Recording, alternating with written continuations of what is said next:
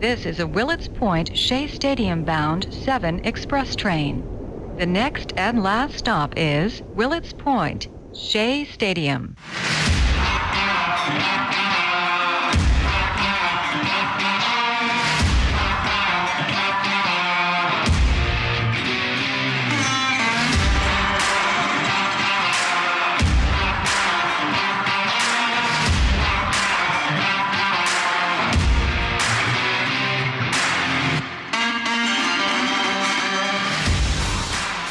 Oh, yes, it is the Subway to Shea podcast. Anthony Rivera here with you, talking about all the news and happenings surrounding that team from Queens, the New York Mets, episode 95 from the Subway to Shea studio in my office. Mets have had a pretty active week since I last spoke to you, and where to begin? Let's start off with the recent signing of Tommy Pham. One year, $6 million deal. And right off the bat, I knew this signing was going to get panned by the fan base, especially following the letdown of Carlos Correa. And that part right there is on Steve Cohen, right?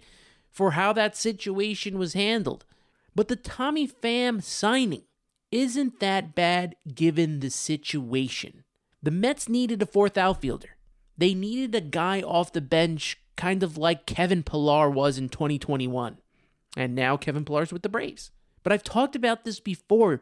The Mets needed a fourth outfielder. Just as important as the starting lineup is for the New York Mets, the bench is equally as important. Those guys are going to need days off. We've talked about it. Pete Alonso, Francisco Lindor. They're going to need days off, especially in the outfield. You got Brandon Nimmo, who, you know, we know his injury history. Hopefully those days are past him, but we know about it, right? We know that Starling Marte had trouble staying on the field, and you can count out the part where he got hit in the hand in September. He had a hard time, you know, st- keeping himself healthy. When he was healthy, he was a great player. But there were times where he needed a couple days off, dealing with a quad injury. And then you have Mark Canha, who gives me the vibes of a platoon player. And don't get me wrong, I like Mark Canha. Think he's a great guy, think he's a very good player, but I get that vibe of a platoon player from him. So the Mets needed another outfielder. They needed an outfielder to obviously fill in for these guys when they're tired or when they're hurt. And they had no depth in the outfield, unless you just count Khalil Lee. And Mets been there, done that. I don't know if they're going to go back to that. Their top prospect, their top outfield prospect, Alex Ramirez, is not ready yet. Obviously, you can throw Brett Baty out there in the outfield. He has some outfield experience, but you need a guy who's going to man center field and can play the other positions. And that's what Tommy Pham brings to the team. I know everyone wanted Adam Duvall. I know everyone wanted Andrew McCutchen. Some even mentioned Jurickson Profar all of those players that I just mentioned, those three guys, all wanted to be starting outfielders. In their minds, they were all starters. At least they still believe so. And guess what? They got starter jobs elsewhere. I don't think Jurickson Profar signed yet, but Andrew McCutchen went back to the Pirates, and Adam Duvall will start in Boston. The Mets weren't going to do that. They didn't need that. And they did offer more money to Andrew McCutchen, but he wanted to start. Money's not always going to win these players over. For the most part, it will, but not all the time. So, with McCutchen and Duvall wanting to start and getting starting jobs elsewhere, the Mets needed to find someone who was going to come off the bench and be that spark plug. And it's possible it could be Tommy Pham. And would you want to bench any of our outfielders. You definitely weren't going to bench Brandon Nimmo after signing that big deal. And I wouldn't want to. Marte's not going to get benched. The only guy I could think of is Mark Canha, who would probably warrant a platoon. And those guys weren't going to platoon. They wanted ample starting time. Tommy Pham in 2022 batted 234, six home runs, 24 RBIs in 53 games. He's a career 259 hitter, 114 home runs, 363 RBIs. Now, I said this on Twitter. He's literally replacing Tyler Naquin on the bench. Can he provide more productivity across a full season than Tyler Naquin did? If so, this is a good deal. If he is anything like what Kevin Pillar was from the bench mob in 2021, then this is a good deal. Now, you look at how the rest of this bench shapes up. We're going to have Luis Guillorme playing across all positions in the infield. He's that utility guy, right? He can play second, short, third. I'm pretty sure if you threw a first base glove on him, he can play that as well. You got Tomas Nido and Omar Narvaez platooning at catcher. And I know everyone's saying, what about Francisco Alvarez? I think he's going to start in AAA. I honestly do. Unless he has a spring training like Pete Alonso did, where it's to a point where the Mets will not be able to send him to AAA. But if he doesn't, he's going to AAA to get seasoning. And one great thing about Omar Narvaez that was said in the po- in his press conference when he uh, they made the signing official, and that was the first thing that he mentioned coming to the team was that he wanted to get to work with Francisco Alvarez, and I think that's important, especially how Narvaez learned to get better at catcher. That will be huge for Francisco Alvarez. I honestly think that this tandem of Nido and Narvaez is going to be way better than what we got from McCann. Go look up the stats. Go on baseballreference.com or MLB.com and look up Omar Narvaez's stats. He had two bad seasons one in 2020, the shortened season, and last season when he was injured. Besides that, he hit, I don't think he hit under 266, was it? You could double check that. I would have loved for James McCann. I think I might have said Brian McCann earlier and I get him confused, but James McCann, if he could have hit at least 220, I would have been excited. I begged for it. I prayed for it. Omar Narvaez hitting 260 something. That's a good deal right there. He's got a little bit of pop too. Going with Tomas Nido, who has had some clutch hits in his time with the Mets. We'll get into him a little bit later on in the show. Rounding out the bench, obviously, you got Daniel Vogelbach, who's going to be the primary left handed DH. He doesn't really play a position. We'll see how that goes. If he can kind of get into form, stop taking a lot of walks, and use that power all season long. You know, they're moving in right field to put in another another club. So the right field fences are moving in. He's got to take advantage of that. You got Tommy Pham. He's the only outfielder that's going to kind of be that utility outfielder playing across all fields. He could DH as well. And probably Darin Ruf. We're going to get into Darin Ruf in a few seconds. It is a possibility that they can carry Baty or Escobar as another bench piece, uh, piece or, uh, you know, DH. With this team we have right now, let's say they don't make any other moves. With this team right now, you want to get to a point in the season where Eduardo Escobar is a threat at DH and off the bench. It means Brett Baty has taken over third base. And that's what we want to see. I feel like only positive things can happen if we could get to a point where Eduardo Escobar is playing some time at third base and is playing a lot of time at DH, helping them out there. Now with Darin Ruf, I know a lot of people don't want Darin Ruf to be on the team. Well, I wrote an article for Rising Apple this week, and you can click the link in the sub, uh, the uh, description of this week's podcast of this episode, and you can go right to that article talking about Tommy Pham and Darin Ruf being carried on this roster come opening day, and it's quite possible. Think of this. And this is if the Mets make no moves mo- moving forward. Okay? The Mets really don't have a backup first baseman. And Darin Ruf has played the most time at first base in his career. They might just need him out of necessity. Forget about the hitting for a moment. You have Pete Alonso. Look at the situation, right? Look at the situation. You have Pete Alonso going to the WBC, like most of the roster. They're going to the WBC. And the Mets are going to need someone to be playing first base.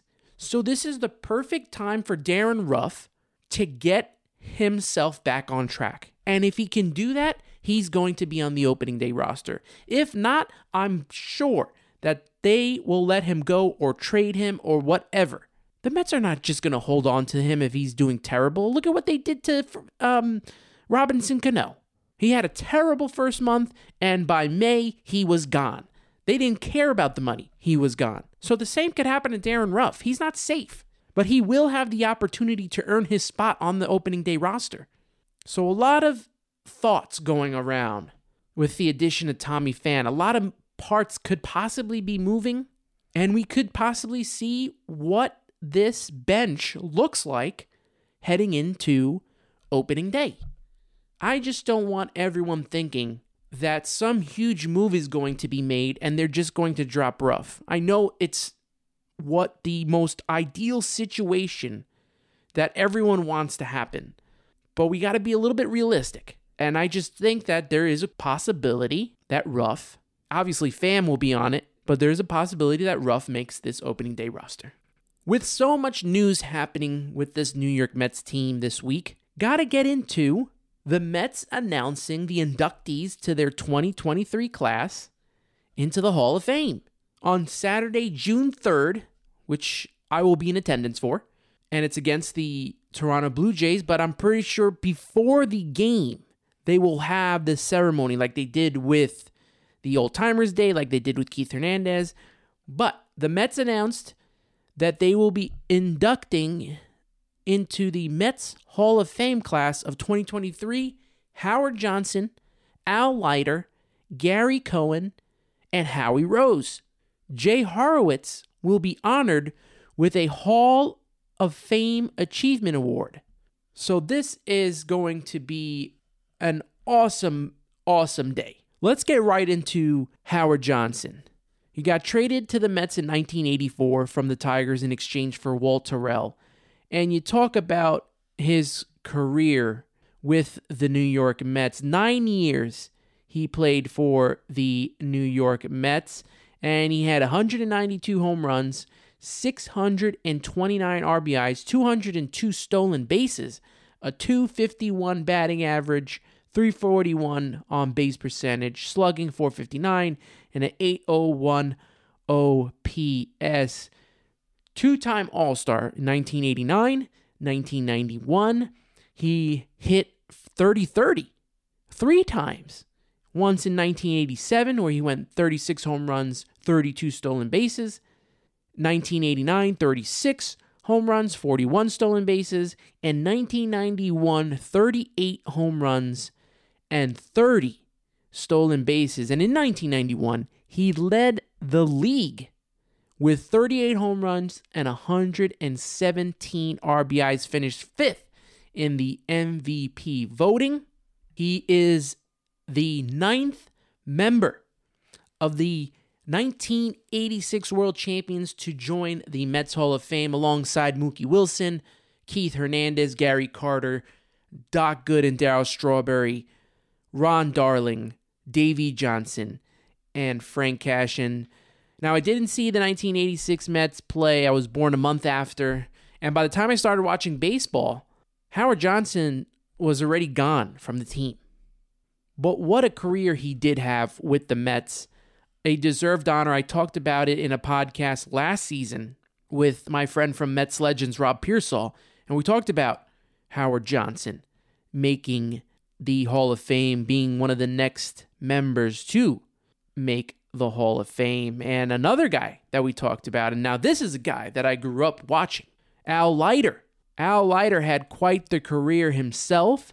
He got traded to the Mets in 1998 from the Marlins. A lot of names went by there, but one of the big names that got traded to the Marlins in that deal was uh, AJ Burnett, little rookie of uh, AJ Burnett. I think he was in the minors still at that time, and you know he came up to the Marlins, pitched very well with them went to the Yankees, won a World Series with the New York Yankees. Uh, was he on the 20? Got to see if he was on the 2003 Marlins and won a World Series with them.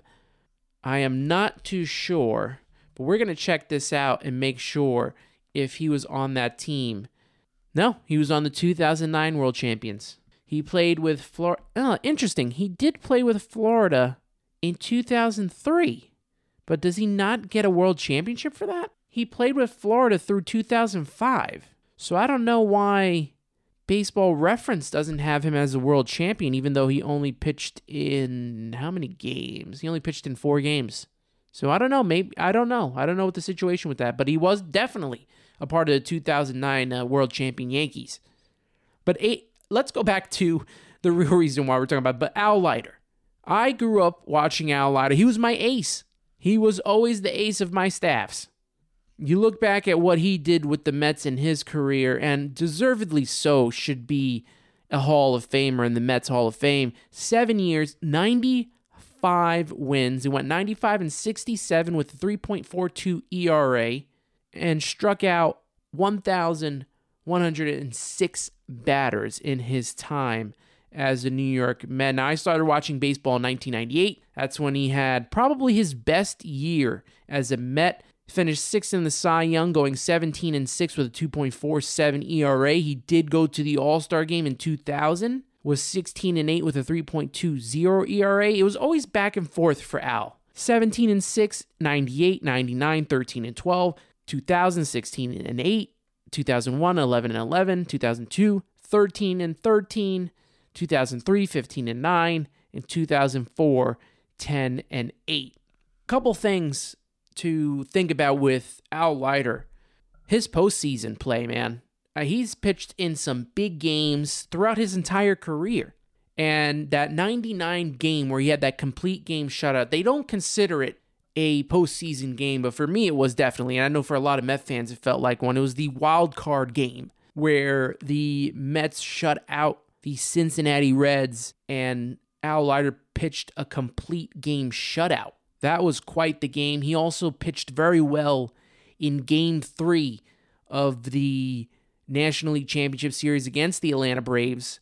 In that game, I think he only gave up one run, and it was on a throwing error from Mike Piazza in the first inning. Gave up that one run, didn't give up any runs, but the Mets had a hard time scoring against the Atlanta Braves. And then he came back in game six, and I don't think he made it out of the first inning, uh, the first, uh, the first or second inning, he really struggled in Game Six, and the Mets came back and tied up the game, took the lead, but they just couldn't finish it off. The whole Kenny Rogers game, 2000, he pitched a really good game in the NLDS against the San Francisco Giants. He pitched a great game against the St. Louis Cardinals, and he had two really good games in the World Series. But he never won. He never won a game with the Mets in the postseason. He was 0 2, which is crazy to think about. But he always pitched his heart out. He kind of reminded me of Tug McGraw with the, you know, the mannerisms on the mound. Always energetic. Towards most of the career, pitched a lot of innings, but he would throw a lot of pitches. Like I think in the World Series, he had to have thrown over 150 pitches in game five. But congratulations to Al Leiter, the ace of my childhood. Great to see him get into the Hall of Fame. Well deserved. And another couple of well deserved honors the voices of uh, our lifetime, Howie Rose and Gary Cohen, both radio and television they have done. And I was always impressed with the radio work and how they are able to tell a story and give us listeners the opportunity to visualize the game. You know, we could watch it on TV and see everything happen, but a lot harder to do that on radio and how we were given the descriptions and everything to visualize what was going on in these games. Got to give both of them a lot of credit for that. As we know, Gary, for most of his career, worked with Bob Murphy in the radio booth. Howie Rose, I remember a lot with Fran Healy.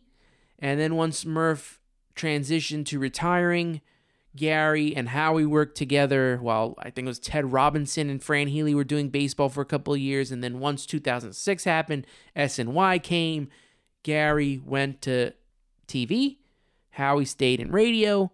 And there are just so many memories, so many great calls during their time, whether on TV or radio. A lot for Gary Cohen, for me, was listening to him on radio, especially during that 99 season, the 99 playoffs, whether it was the Edgardo Alfonzo Grand Slam, you have the also Grand Slam single, You got the Endy Chavez catch in 2006. For Howie Rose, you got the Piazza home run after 9 11, the Santana no hitter, the NL pennant in 2015. Both are so good at what they do that I needed to hear the other's call always right after. Once I would listen on TV, or once I would watch on TV, I would go to the radio and listen, and vice versa. Even, I, let me know if you guys did this. But when I was a kid, I would used to have my little tape recorder and record the radio games on cassette tapes. I don't know if anyone else did that or if it was just me, but that was a good time in listening back to the games. But these two have been such a staple in this Mets organization before my time as well. And the fact that they are both Met fans, they both grew up as Met fans, and they're getting to do what they love for a living. I mean, when you have a job that you love, it's not really working. And for those two, it's such a great honor to now have them in the Hall of Fame. And they, for me, are kind of two people that I really look up to in my journey in podcasting and radio production. That's two guys that I would aspire to be someday in the future. So, congratulations to Gary Cohen, to Howie Rose for also being inducted into the Hall of Fame this season. It's going to be awesome. You got Jay Horwitz also. He's the VP of Alumni Relations and was the PR director for so long.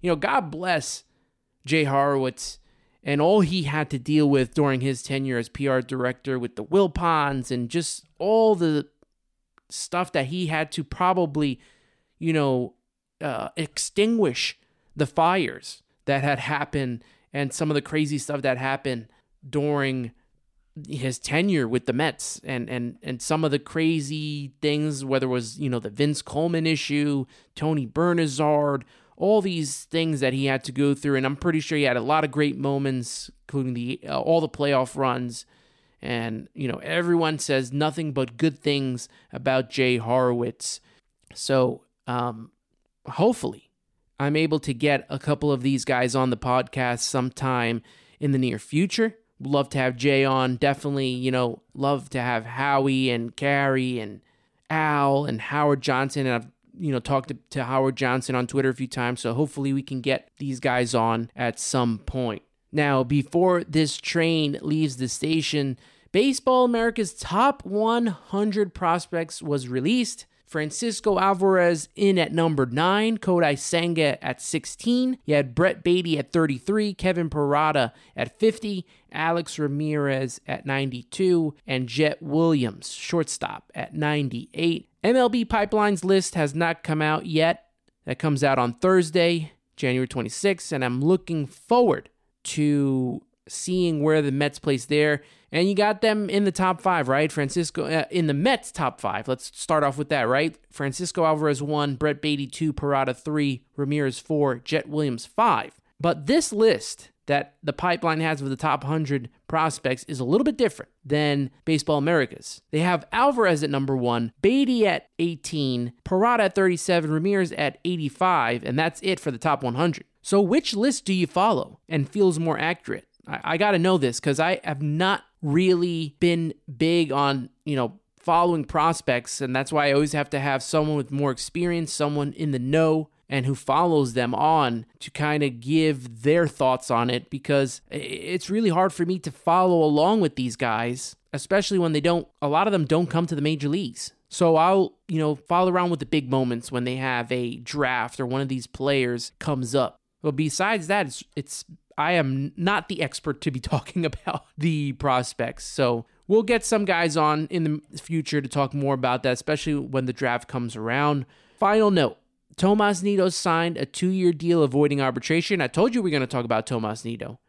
Avoids arbitration, signing a two year deal. And let's look at Tomas Nido and his stats with the Mets three home runs in 2022, 239 batting average, and 28 RBIs. His career with the Mets 13 home runs, 73 RBIs, and a 220 batting average. His last two seasons, actually, his last three seasons, well, he only played seven games in 2020, so we're not going to count that. But he had some clutch hits in 2021 and 2022. But Tomas, I really feel, gets exposed at the plate if he's playing too much time. So I really feel this Omar Narvaez tandem is really going to help him.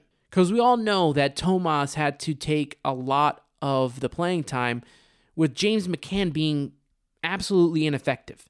So at least here, considering what we know about Omar Narvaez, if they can split time, I really think it would better Tomas Nido moving forward.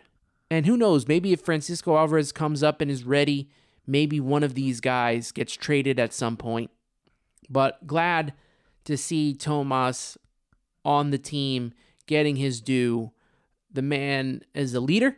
He handles the staff well. And like I said, he's had a few clutch hits. So congrats to Tomas Nido on his deal. And that's going to wrap up the Subway to Shea podcast. You can follow on Twitter, Instagram, and TikTok at Subway to Shea. Listen to the show on Anchor.fm, Apple Podcasts, Spotify, Google Podcasts, and Pocket Casts. Turn on your notifications to never miss an episode of Subway to Shea. If you're a new listener to this podcast, welcome. Welcome, welcome, welcome. And thanks for joining us, and I hope you consider subscribing on any of the platforms I mentioned. Also, make sure to share it with your fellow Met fans. If you've been a supporter this whole time, I can't thank you enough. This show wouldn't be where it is without you. And because of you, Subway to is global. This podcast is not only played in the United States, but also has reaches across the globe. So no matter where you listen, please take a few minutes to write me a review and let me know what you think of the show, what you like, what you don't like. I want to make this show better each and every week. And going on Apple Podcasts, rating the show from one to five stars, hopefully it's five stars, and leaving me a review in the comments section helps me to know how to make this show better each and every week. And you can also rate the show on Spotify. If you listen on Spotify, you can do it there as well. Don't forget to follow my work for Rising Apple. Rising Apple is a New York Mets site on the Fansided Network, and you can read my articles by going to risingapple.com or checking out the links in the description of this week's podcast episode. Like I mentioned earlier on in the show, I did an article on how Tommy Pham and Darin Ruf could both be on the opening day roster. Give that a read. That link will be in the description of this week's episode. Make sure to follow Rising Apple on Twitter at Rising Apple Blog and the Fansided Network at Fansided. Thank you everyone for tuning in. I appreciate you all so very much. And that will do it for this week's podcast. Don't forget, listen, subscribe, share, and review for Anthony Rivera. You've been listening to Subway to Shea. Always remember, let's go Mets.